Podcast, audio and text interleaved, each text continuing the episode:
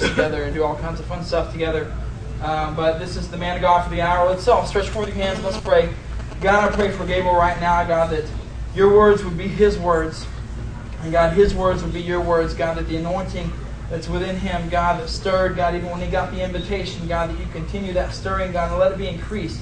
God, I pray that your spirit would move him, God, and I pray that your spirit would move us to hear, to receive. Let our hearts and minds and ears be open to receive your word tonight, to receive your spirit moving and changing in us. God, we give you all the glory and all the honor. In Jesus' name we pray. Amen. Amen. well, hello, everybody. Yes, Brandon, you have a question? I just felt like I had a word during worship. Like, Bring it out. Okay. Uh, Brandon feels like he had a word during worship. sit down or stand, Stand up. Okay. You know the routine All here. right.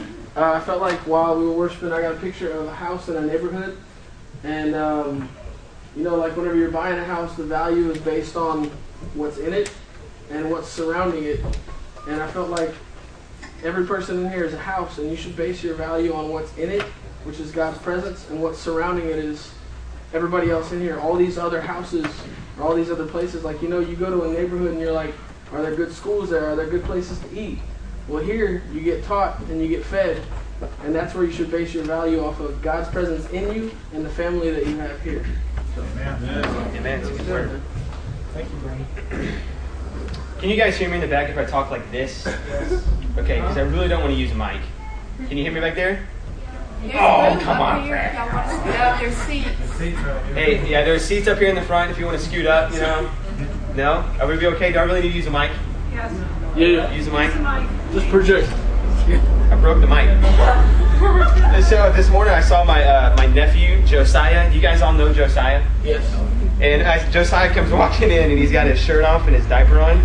And uh, check, check, check. And it looks like Josiah has been dieting and working out. And he's two. Have y'all seen Josiah recently with the shirt off? The kid's ripped. He is the most ripped kid I've ever seen in my life. Oh man, genetics. Wow. Genetics. Do what? hey, for those of you guys that don't know me, like JJ said, my name is Gabriel Mays. I have been coming to LCMF now. Well, how long? When did we come here? Where's my wife? Oh no. 2005. 2005. So 2005 is when I first met Eric. So I was here way back when. Um, I was a barista at a coffee shop, and I go to serve this guy who's got on this police hat, this is Eric, and I go to serve him a coffee, and I've got a Hebrew tattoo on my wrist. Which, if you guys have had any time to spend with Eric, it just sparks his interest. So we started a conversation. Um, Debbie and I had actually joined uh, at an Assemblies of God church in Richmond, and we were supposed to start on staff on the following Sunday. Well, the Saturday night prior to that Sunday is when I met Eric. So Eric invited me to this church, and I had no idea what I was getting into. So um, I go home and I tell my wife, I say, hey, I met this guy Eric. He's invited me to come to his church, and I think well, let's just put off being on staff at this church just one more week. Let's just wait. And uh, so we go there the next morning, and I'm following the address on Google Maps, and we pull up, and it's this house. And I was really confused at the time. I didn't know that it was going to be inside of a house. It's a little small detail he had failed to mention the night prior. And, uh, and so we're sitting there, and I see this couple walk out of the uh, house next door, and they walk out, and they walk across their lawn, and then they walk into the front door, and I'm like, I, think this is the church, babe. So anyway, so we go in, and, uh, and, uh, and Eric's there with his big smiling face and greets us, and that was the very first day of a very long journey with LCMF. Um, so that was in their very first house. From there, uh, Eric and then graduated to a bigger home, and we helped dig out that bigger home. And then from the bigger home is then whenever we went to the storefront, Eldridge down here. And most of you guys who've been here probably for the past couple of weeks have experienced building this place out. So this is the first build out that I've missed, so I'm jealous. But that just kind of gives you a little bit of history of where I come from and how I met these guys. I've known Eric for a very, very long time, five years. And um, if it wasn't for the, the faithfulness of these guys and the prayers and the, the honesty to, uh, I guess, constructively criticize my life, um, I would not be the man that I am today, hands down. So before we get into what I'm going to talk about, let's pray again because we can never pray too much. All right, so let's pray. Heavenly Father, God, I thank you for who you are, Lord. Lord, I want myself just to fall aside tonight, God. I want the testimony of what you've done in my life, Lord, to minister. God, because it's only by your Spirit the things that you have done, Lord. And I know that it is only by your Spirit that things can be accomplished, Father. That words can't, that actions can't, but Lord, you can. So, Father, do that tonight, Father. In the name of Jesus, I pray. Amen. Um, so when I was thinking about what I was going to talk about, I cannot even begin to express the amount of words that I got from the Lord.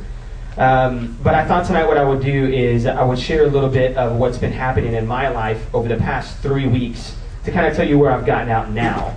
So to preface it, I want to I want to do like a y'all remember those sword Bible things y'all would do in the in the years past? Like I would spout, spout out a scripture and you find it as fast as you can.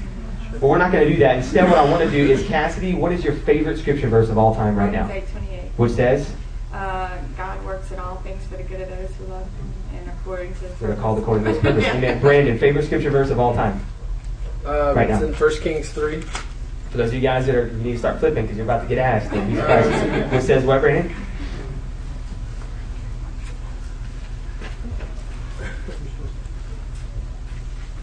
Now, O Lord my God, 1 Kings 3, verse 7. Now, O Lord my God, you have made your servant king in place of my father David, but I am only a little child and do not know how to carry out my duties. Your servant is here among the people you have chosen, a great people, too numerous to count or number.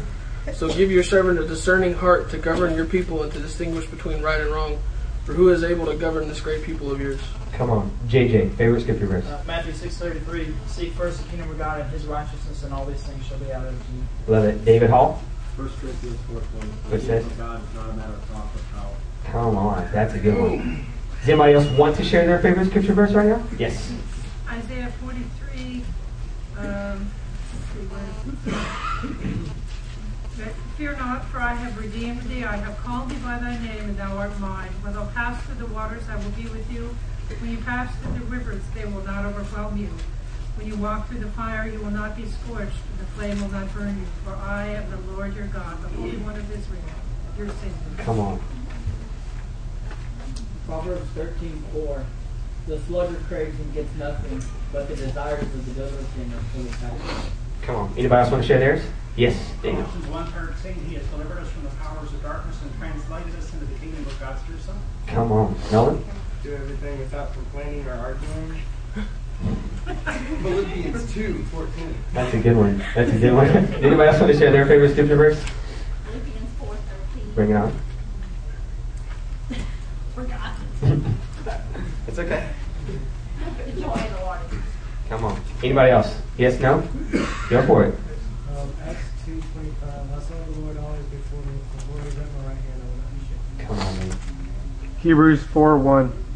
Therefore, since the promise of entering his rest still stands, let us be careful that none of us, that none of you be found to have fallen short of it. Come on. That's a good one. Anybody else? So whenever I very first met Eric, we go and we eat lunch, and that's the very first question that he asks me. He says, "So what is your favorite scripture verse?" And at this point in time, my favorite scripture verse was Micah seven eight, which says, "Do not gloat over me, my enemy, for though I have fallen, I will rise. Though I sit in darkness, my Lord will bring me into the light." And throughout the stages of life, hopefully your favorite scripture verse is changing. There was a time period when David's, "For the kingdom of God is not a matter of talk, but of power." At one point in time, that was my favorite scripture verse. Uh, here in the past three weeks, my scripture verse has changed, and I want to share it with you guys at the end of tonight, and kind of, kind of just give you a testimony of what's been happening in my life over the past three weeks, and then we'll get into the word a little bit. Does that sound fair enough? Yeah. Yeah. Okay, so let's rewind time. Three weeks ago. Three weeks ago, I have got to make a trip to Houston, Texas, with my wife and my daughter, who is five months old now, and we've got to come do a photo shoot here in Sugar Land, Texas. So prior to this, we had arranged to stay with my sister Natalie and with JJ. And JJ's family ended up coming into town, so we had to find other arrangements to stay. Um, and so we ended up getting uh, to stay with my granny and my pawpaw for the weekend. Now, me, the control freak that I am, I'm already a little upset that I've already had plans and established plans with my sister and JJ, and now my plans are changing, so I'm already like frustrated just for the trip to begin, just to be honest with you, right? So we get in the car and we're driving to Sugar Land, and we get about, mm, you know, 40 minutes maybe outside of Little Rock. Okay, that's a little exaggeration. Maybe 30 minutes outside of Little Rock. and Debbie has forgotten something that we can't forget. Um, so we have a five-month-old baby. We have to um, provide nutrition for that five-month-old baby, and the nutrition that was going to be provided, we had to, you fill in the blanks, we had to go back and get this nutrition. And so we, we had to turn the car around. That's how the trip began, is having to turn 30 minutes around and go all the way back. And then having to drive all the way to my granny and pawpaw's, which is like an hour out of the way. The way that trip ended is we get back into Little Rock, Arkansas at about 3:30 in the morning.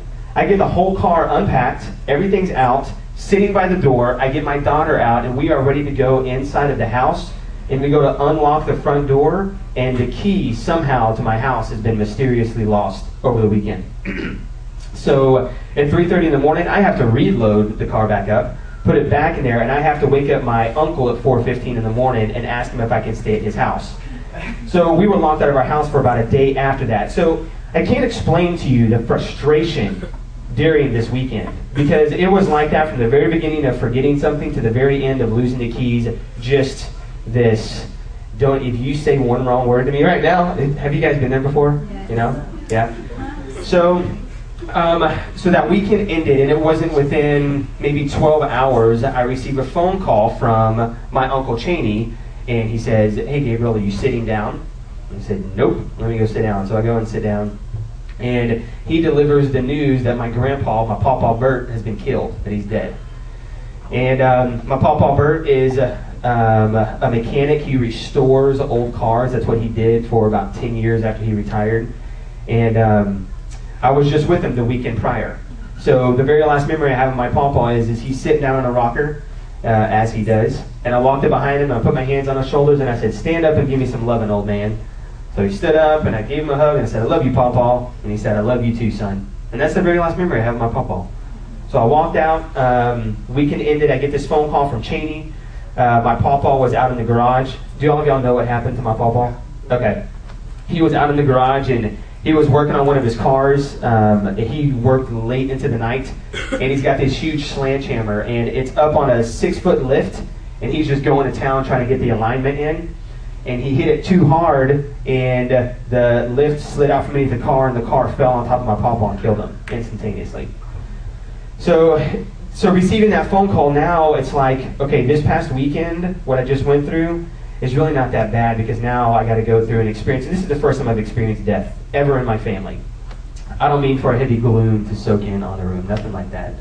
But um, so I have to repack up my family, my wife and my son. We hadn't even been in Little Rock for 12 hours, and I've got to drive now back to Angleton, which is a 10-hour drive. Any of you guys who have any kids, if you've ever been in a vehicle with a five-month-old daughter, that's that's challenging within itself. So now we got to drive all the way back there, and just the whole experience within itself. Um, it's just kind of like in this gloom, like in this daze, like this this isn't real. I just saw my papa this past weekend. There's no way that he's possibly dead right now. Um, so during this time, progressively, while this story is taking place with my pawpaw, um, my son Grayson is progressively getting sick, and he has asthma, and so we, um, we, we kind of knew that every time we go to Texas, his allergies mess up. Uh, so we just kind of expected this to happen anyway. So we get to Houston, and as the days go on and on, he starts to get more sick and more sick. And the day of my papa's funeral, Grayson, uh, who's three, is running 103.6 degree temperature. Um, and so I go to the viewing of my papa, and Debbie calls me saying that it was hard to wake Grayson up because he was in such a deep sleep and it really scared her. So we went to the emergency room in Angleton, and um, whenever we got there, it's like Grayson just all of a sudden got better. He wasn't as bad as what he was. Uh, so I just, for some reason, made a decision. I don't want to take him to the emergency room tonight, but I met her there, ended up sending her home. We had the funeral the next day. Um, and the next day, Thursday night, Friday morning, we make the long track back all the way to Little Rock. Um, and on the track back, Grayson is. Um, I don't know if you've ever been around a kid that has got that high of a fever, but it's like they radiate heat. It's like I could I had to touch his forehead and I could feel the heat coming off of his body, and just constantly coughing and um, just real not himself. Like Grayson likes to fight and he likes to talk. So when he wasn't wanting to fight and he wasn't wanting to talk, I kind of knew something was wrong. So we get into Little Rock, and instead of driving home, it's now about 4:15 in the morning. We decide to drive straight to Arkansas Children's Hospital, which is in Little Rock. So we get there, and the first couple of tests that they do is they test his um, temperature. At that point in time, it's now a little bit up to almost 104. It's like 103.9, and his oxygen level was down to 79. So as soon as that happens, they have to put your child on oxygen, which means that you're getting checked into the hospital now. You can't just go to the emergency room, get your little fix, and then move on. It's now you're getting admitted into the hospital. So because of this, they're thinking he may have pneumonia. So they're wanting to take him in to get his X-ray, his chest X-ray done. And I told Debbie to stay with Darby, and I'll go with Grayson to get this chest this this chest X-ray done. And this is quite literally the hardest thing I've ever had to do in my life. Um, we walk into this room, and two guys um, about the size of JJ, maybe a little bit bigger than JJ, they've got these masks on and this these gowns and the gloves because they don't want to get sick from Grayson. And they said, "Sir, we need to get your son to take his shirt off, and we got to do an X-ray of his of his chest. And if it doesn't cooperate, we're going to have to take his shirt off. Uh, we're going to put him inside of the chest chamber. And I'll explain what the chest chamber is here in a second. So like I'm down on one knee and I'm begging Grayson. I'm like, Grayson, son, trying to reason with a three-year-old first off just isn't happening. So I'm like, son, look, you just let me take your shirt off. And he's like flipping out already. No, has become his favorite word. No, I don't want to take my shirt off. So I say, son, if you don't take your shirt off, I'm going to take your shirt off for you. And uh, it's like one of those things where like I, I kind of feel like the father is like that with us sometimes. It's like, look, I know what's best for you, and we're like, no. And it's like, hey, look, if you don't do this, I'm going to make it to where you have to do this. So anyway, so these two guys come over and they get Grayson's shirt off, and they bring over um, something that is about the size of um, Brandon's stool. It's got a circle like that. And they take Grayson's legs and they fit him inside of this thing, so this thing kind of clamps around his legs. And so all that's dangling is like from his thighs down, so he can just kick his legs, right? And um, and then and then one guy takes his hands, holds Grayson's hands, and does this with him. So over his head, right? So so holding Grayson's hands over his head. And then the other guy brings this chamber around and closes it around Grayson and tightens it so that Grayson is stuck in the position where his legs are straight, his arms are straight in the air, and he is just kicking. And the whole time he's going, Daddy, Daddy, please don't let these guys do this to me, Daddy. But I mean, like, to the point where I'm like, breathe, son, breathe. And I'm wanting to deck these guys out. Like, I'm wanting to knock them out. Um, so we have to go back into this room because I can't get the radiation. And I'm looking through the glass window, and Grayson is all alone inside this room, just like kicking and screaming for his dad. And I told those good, those two guys, I said, whenever this is done, I'm going to be the one to go out and get him out of that chamber. Uh, that way I could be like his hero, you know? so, so that ordeal ends, and I go and get him out of the chamber. And the very next thing that we go to is he's got to get an IV put into his hand. So when he gets an IV put into his hand, he is already like at the point of just, I mean, just utter wanting, uh, just it's just crazy. So three nurses, one nurse has got to lay on his legs, one nurse has got to lay on his chest, and the other nurse has got to pin his arm back and kind of flip it around to get the IV inside of his hand. And uh, and that that was the that was almost a breaking point for me. Um, I kind of lost it at that point, and I screamed at one of the nurses. Um, and she looked at me. She said, "Sir, Dad, if you need to step out of the room, you can do that." And I said, "Okay." So I stepped out of the room. um, and so and so that kind of went by a little bit, and then we get checked into the hospital, and um, Grayson's on oxygen. He's got his IV, and they're just kind of we're waiting for the pneumonia tests to come back at this point. Well, as we walk in, um, we're in the back part of the hospital room. There's already a gentleman with his son there. So I kind of walk past and I look at him, you know, and I look at his son and I go to our section. And the doctor comes in and talks to us. And uh, he says, Well, the pneumonia uh, x ray came back and your son doesn't have pneumonia.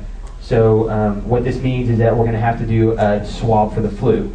And if we do a swab for the flu, that means you guys are going to be here for at least two days. And uh, your son's going to have to go in isolation, which means he's going to be in his own room. Anytime somebody comes and visits, you got to have the cap and gown and mask and gloves and yada yada. So I said, okay. I mean, I didn't know what else to say.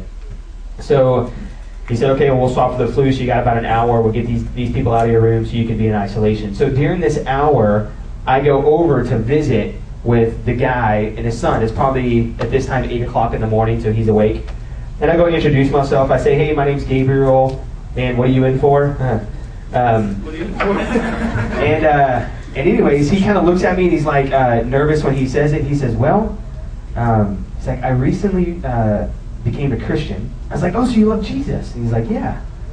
He's like, and uh, the Holy Spirit led me to go get my son from Louisiana. And I was like, well, wait a second. So tell me the story about what happened. So this kid, he's six years old. And this man, him and his wife got divorced six years ago. And whenever they got divorced, the wife took the little boy with her. So now six years has passed. This guy becomes a Christian, falls in love with Jesus, and the Lord directs him to go and visit his son in Louisiana. So when he shows up in Louisiana, he goes into his son's bedroom, and his son is mal, uh, malnourished, um, hasn't been taught how to speak, hasn't been taught how to walk. Um, but whenever I walked in, the kid couldn't even pick his head, his, his head up off of the bed. And um, just like literally skin and bones. Like, I think that um, you know, his body was just trying to take care of itself, so it's like all cramped up because the nutrition and stuff is just kind of. Um, and at that moment, I, I kind of realized I don't have it that bad. Um, and so I had a chance to talk with him, and so now that guy is going through a whole sort of ordeals. I've got no idea. But I had a chance to talk with him and pray with him and pray with his son. And, you know, I think just interacting with his son meant a lot to him because I bet a lot of people just walk past him and think that his son is probably mentally ill or something like that. But to no fault of the kid, it's just the way that he got raised. So they put us in isolation, and we're there for five nights and six days. Um, and there was no um, pneumonia, there was no flu, there was no RSV, there was no nothing. So we've got no idea what happened to Grayson. Um, it wasn't any kind of asthma attack because his lungs weren't inflamed or anything like that. Um, so eventually got to the point where he just got better. His oxygen level started to climb back up, um, and he just like got back to himself. And so I thought, man, is it is it like our Lord to make my son get sick, to go into the hospital, to see this guy, to have the opportunity to encourage him and strengthen him in his faith, because I can handle something like this? I don't know, maybe. Um, so Grayson is now out of the hospital. During this time, we're having to balance because Darby can't be there, my four month old daughter. So she's having to stay with friends and family, and I'm having to rotate and having to go home at night, and Debbie's having to go home at night, and we're having to flip flop. And that right there gave me a whole new perspective for what people go through inside of the hospital. Um, so we get home, and we've noticed that Darby has started to get a little cough. And um, so we take her into the pediatrician, and not like a cough, like a small cough, like one of those coughs where it's like her tongue's hanging out of her mouth and she just can't stop coughing. So, anyways, so to top all that off, Darby ends up getting RSV, which is like, it's just a virus. It's just like a virus in the lungs, but still, for a kid to go through it, it's there's nothing you can do about it. You just got to kind of wait it out. So Darby gets real sick, and that's the point where I said enough is enough uh, I had missed leading worship at the church for two weeks now. Um, I had spent a whole lot of time in the Word with the Lord, and I kind of felt like the Lord was waking me up a little bit. And so when I when I said that enough was enough, um, I started going to the church again and uh, leading worship. I gathered around men and women to pray for me and pray for Darby and for Grayson. And um, one miracle that came out of it, we were supposed to give Darby um, albuterol, which is like a uh, it's like a inhaler, you know and uh, we found out that the inhaler that we were giving her was empty. So there was no medication in the um, inhaler, and she got healed. So that's, that's pretty awesome. So it's like we were like blowing the Holy Spirit inside her, you know. So, you know. So um, anyway, so that's kind of what my life has been like for the past three weeks. It's just been one thing after another, after another, after another. And I uh, this past Saturday had the opportunity to go on a retreat and it was with my worship team. And uh, we had a, a four hour time of solitude. It's like a four hour period just to go seek the Lord, get in His face, pray, get in His Word, and have Him speak to you, and then come back and tell us what He told you. So this is going to be the first time that I'm fixing to be able to go out and process this. I'm be able to process my Papa's death. I'm fixing to be able to process what happened to Grayson. I'm fixing to be able to thank the Lord for healing my daughter Darby. Um, and I'm really excited to get alone. Well, there's about 70 people on the retreat, and we're at one cabin, and there's a, whole line of cabins in this big open field, and everybody can see everybody. So I'm walking around, but like I can look over here and I can see Amy, look over there and I see John, um, and so no like time of solitude. So there was a line of three cabins, and uh, I prayed. I was like, Lord, I would really like to get inside one of those cabins. Um, so I go to the first cabin, the front door and the back door locked. The second cabin, the front door and the back door locked the third cabin. Front door's locked, and I'm walking to the back door, and I'm like, if there's a God, please let this back door be unlocked. Oh, the door was unlocked. So I go and I close the door, and as soon as I close it, I just drop to my knees and I lose it. Because there's so much emotion that's going on in me at this point in time. I can stand here and not lose it in front of you because I've already lost it. So um, it's like the, the, the wave of emotions that I went through. It's, it's the anger at my pawpaw is now gone. It's that generation of man that was in my life was he was the only one. He was the only generation of that man that was in my life, and now I'll never be able to glean wisdom from him again. That to me is the most lost, precious thing. Um, so I had a chance to process that. And I had a chance to process what was going on with Grayson and asking the Lord if, if that's the reason why you wanted me to go to the hospital was to see that man. Thank you for the opportunity to do that. And I hope that I was obedient enough in going to talk to him and I didn't just stay in my little situation and completely ignore that guy. So from there, I went I sat on this little desk that was inside the cabin and I got into the Word. Um, and it was one of those, I don't even know where to start because I need you to speak to me, Lord. And I know that a lot of you have been here before. It's kind of you just flip the Bible open. It doesn't happen very often, but you flip it open and you start reading, and all of a sudden a passage comes alive to you like it never has before. That happen to some of you guys before? So it happened to me, and uh, let's go to where I went to. So it's Matthew chapter 20. There.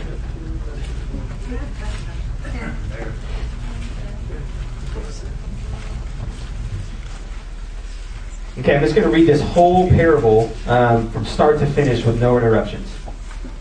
For the kingdom of heaven is like a landowner who went out early in the morning to hire men to work in his vineyard.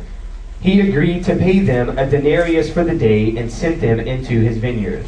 About the third hour, he went out and saw others standing in the marketplace doing nothing. He told them, You also go and work in my vineyard, and I will pay you whatever is right. So they went. He went out again about the sixth hour and the ninth hour and did the same thing. About the eleventh hour, he went out and found still others standing around. He asked them, Why have you been standing here all day long doing nothing? Because no one has hired us, they answered. He said to them, You also go and work in my vineyard. When evening came, the owner of the vineyard said to his foreman, Call the workers and pay them their wages, beginning with the last ones hired and going on to the first. The workers who were hired about the eleventh hour came, and each received a denarius. So, when they came who were hired first, they expected to receive more. But each one of them also received a denarius. When they received it, they began to grumble against the landowner. These men who were hired last worked only one hour, they said, and you have made them equal to us who have borne the burden of the work in the heat of the day. But he answered one of them, Friend, I am not being unfair to you. Didn't you agree to work for a denarius? Take your pay and go. I want to give the man who was hired the last the same as I gave you. Don't I have the right to do what I want with my own money? Or are you envious because I am generous? So the last will be first, and the first will be last. Let's stop right there. So I read that, and whenever you just read that, it's just it's just a parable. Um, and you take the the Jewish and the Gentile correlation there. The Jews have been in this game a very long time. They've been doing it since the beginning. They went through Egypt and yada yada yada. And then Jesus dies, and now all of a sudden these Gentiles can be grafted into this promise that you gave us a long time ago. So there's that correlation, which I don't really want to get into because that's not what this scripture verse meant to me this day. So this during this time period. Um, of sitting in the cabin, I found myself grumbling and complaining. Like, honestly, I was really angry. Um, just like, Lord, why on earth would you take my pawpaw from me? Why on earth would you have me go to the hospital for five days, five nights, and six days? Don't you know how much work I miss now? Don't you know how much stuff I needed to be getting accomplished from that? And that's just me being real. Like, I was really upset. Uh, because now all of a sudden, a lot more work is going to be piled on top of me that I have to do over the next couple of weeks to make up for missing a week um, which within itself is selfishness. I understand that now. Um, but reading this passage, I just kind of want to break it down for you and then tell you what it meant to me. So this guy goes out and he finds some workers and he says, "Hey, I'm going to agree with you, okay, Brandon, come work for me. I'm going to pay you ten dollars. Come on." Nope, stay there. Keep sitting. This is just an idea. I'm just talking out loud. Okay? And then like five or six hours go by, and then I get Stephanie to come work for me, and I say, I'm going to pay you ten dollars. Come on, right? And then there's like one hour left in the day, and I say, David, come work for me. I'm going to pay you ten dollars, man. The thing is, is that all three of them agreed to the exact same wage. And so I want to correlate that. Isn't it the, the same with us? Haven't we all agreed to the same wage of the gift of eternal life? It is, hey, you know what? Brandon, you believe in me, you live your life for me, I'm going to give you this gift of eternal life. You're going to get to live with me forever. And it's like God says, you know what? This is what I'm willing to pay you. And so when you make that decision to follow Him at that point in time, you step into becoming a worker in the harvesting of His fields. Um, and when I found myself, He said, Gabriel, are you seriously grumbling and complaining about the work that I've set before you? Because you know what's going to happen is there's going to be some people who are going to be on their deathbed, and God's not going to call them to work like Eric and Piro worked. God's not going to call them to work the way that I worked. But I just know beyond a shadow of a doubt that God has called me to work. And He said, This is what I've agreed to pay you. Quit your grumbling and complaining because you're going to receive the exact same gift that everybody else is going to get. And it's like immediately just this peace kind of came over me. And I never thought about that scripture verse like that before. Uh, I really genuinely think the Holy Spirit kind of kind of enlightened me in that area, so I wanted to share that with you. Um, and the very last thing is going to be what my favorite scripture verse is now. And it can be found in the book of James.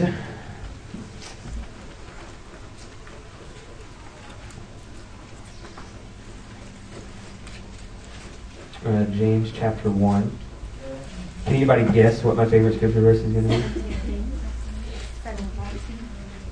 19? Let's try it. How about James 1 2? Okay? Jeez. Consider it pure joy, my brothers, whenever you face trials of many kinds, because you know that the testing of your faith develops perseverance. Perseverance must finish its work so that you may be mature and complete, not lacking anything. If any of you lacks wisdom, he should ask God, who gives generously to all without finding fault, and it will be given to him. So that 1 through 5 has recently become my favorite scripture verse. And it's because the season that I'm going through, God is telling me, hey, you know what? I want to make you into a mature Christian. And really, what are you willing to sacrifice for me? If it came down to it, would you be willing to give up your son? If it really came down to it, would you? I don't know that I can answer that question right now in the youth of my Christianity. I don't know. I would like to think that I could. Um, you know, are you willing to lose those that are closest around you for the sake of me and the gospel? You know, Matthew uh, 10 talks about, um, he says, God says that do not think that I've come to this earth to bring peace, but I've come to bring a sword. And recently what the Lord's been sharing with me is that this very thing that I've become friend with, whether it's not I'm driving a nice car, I'm living in my big home, or I've got a business that's making me bajukus of money, all of those things aside, is that those are things that are making me become a friend with the very thing that God is waging war against. He is out to destroy this earth. And so, whenever you find yourself attached to it, whether it be your mom or your dad, whether it be your brother and sister, or whether it be your own kids, the word is very specific. It says, if you do not love me more than you love your mother, your father, your brother, your sister, your children, you are not worthy of me. And so, here recently, it's become very real to me. Um, so, that's all I got. Um, I'm not long winded. So, I hope that blessed you guys. I hope that you guys can take something from that. So remember that parable. Don't grumble and complain about the work that God has set before you, um, because we're all in this for the exact same pay. Um, and then when it really comes down to it, realize that the trials and tribulations that you go through is for one reason, and that's to teach you perseverance so that you can grow into a mature Christian. Amen? Amen. All right, let's pray. Jesus, God, I thank you so much, Father, as hard as it is to say, I thank you for trials and I thank you for tribulations, Lord. God, I thank you for trusting me with the fact that you can put my son inside of a hospital. God, and you trust that I'm going to be obedient to you, Lord. God, I pray the exact same thing for my brothers and sisters here. God, I pray that when it comes down to it, Lord, that they would not grumble and complain about the work that is set before them, Father, but they would realize that it is only creating perseverance inside of them. And so in return, God, I pray that you would give them wisdom. Lord, that you would allow them to see the situations around them and understand it for what it is. Mighty God, we trust you. We trust you with our hearts. We trust you with our lives. God, we trust you with our families. God, we trust you with the men that have gone overseas, Lord. God, we trust you with everything. And so what that means, Lord, is take everything, Father, if you need to. God, we love you and we thank you so much for who you are and what you're doing. And it is in the precious name of Jesus that I pray. Amen. Amen. One thing I needed. Uh, we we got a little time here. We're, we're a little more than used to. So take some time and, and uh, just fellowship a little bit. Uh, remember, this Friday is the uh, the women's Bible study at 10 o'clock at the Shoemakers. Uh, please keep all the men in prayer as they are flying. They already flew above us, but they're flying uh, flying eastward at this moment. So keep them in your prayers and uh, be blessed and go to the Lord. Yes. Um, is there anything special that we're doing early Sunday morning as far as praying for the body, praying for the church organized before, you know, like? Uh, yeah, I mean, it's just as usual from 9 to 10, that hour of prayer. So just come in, we'll have some music going, and we'll uh, just saturate this place, this place with some prayer. So, any other questions? Anything else? Going on? Any needs? Anything we you want us to keep in prayer? Yes. Yeah. Keep Tanner in prayer. The healing's good except for one little part, and now he's got liquid, and it's not healing in one little spot in his, in his incision, and they're real concerned about infection right now. Okay. Anything else? We're gonna be traveling this Friday just for a signature. Okay. Uh, well, while we're there in our, our hometown, that we can be workers of God, and preachers word to our family. Hudson's will be traveling Friday also. I'd like to ask for prayer for my next younger sister. She's the one who cares for my mom. She and her husband are going through the beginnings of divorce and some really tumultuous times. They're both Christians, they both know the Lord, but it's where they're at. And her name is Dawn, like the sunrise. Dawn Ray. Is that her full name? Middle name? Dawn Ray Dawn, like Kane. the sunrise? Dawn Ray Kane. Okay. Uh, like to pray for a gentleman at work. Uh, he has cancer, terminal cancer, it looks like, and his liver's failing. He's been in the hospital now for three weeks, only been home two days. Lost 60 pounds. Uh, his wife is coming to work with the joy of the Lord in her heart, a smile on her face. They've got two 14-year-old twin daughters, and uh, they just need prayer. What's his name? His name is Dave Cook, and her name is Tracy Cook. Does he know the Lord? Yes. And he just re, uh, he was just rebaptized and is uh, recommitted himself. Also, I'm, I'm having vocal cord surgery on Tuesday morning. All right. And uh, please pray for me that I can be quiet for all week.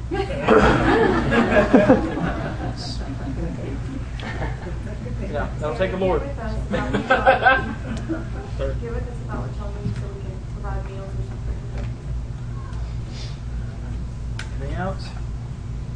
Let's just pray. God, thank you for this time this evening. God, uh, yeah, we just speak healing in all these areas of life, God. Uh, Lord, and Tanner and, and, David and Bill, God, that you would just complete the work, God, that you have begun in them. God, that you would just begin to strengthen all those areas in their bodies. God, we pray for Dawn, God, that you would just, uh, God, your complete love, God, would just surround that situation. God, we pray for the Hutchinsons. God, we pray for Mario and his family, God, that you would just uh, continue to protect them and, and, keep your hands upon them. God, we pray for the men of this church as they go and, and, and advance your kingdom, God, that you continue to keep your hand of protection upon them, God, that your kingdom will be spread, God, in all the areas of our lives, God, as we go back to our homes, God, as we travel away for seasons, God, that your kingdom would always be advancing. It would not be, uh, God, a break. It would not be a time where we just kick back and relax, but Lord, that your light would go forth, that your kingdom would go forth, God, as, as, as we are those lights and, and shine into our families, God. God, we bless you and give you all the glory, God. May you continue, God, to work in us, God, and to and to cut away in us, God, and shape us and mold us and make us the men and the women of God that you have called us to be. In Jesus' name we pray. Amen. Amen. Amen.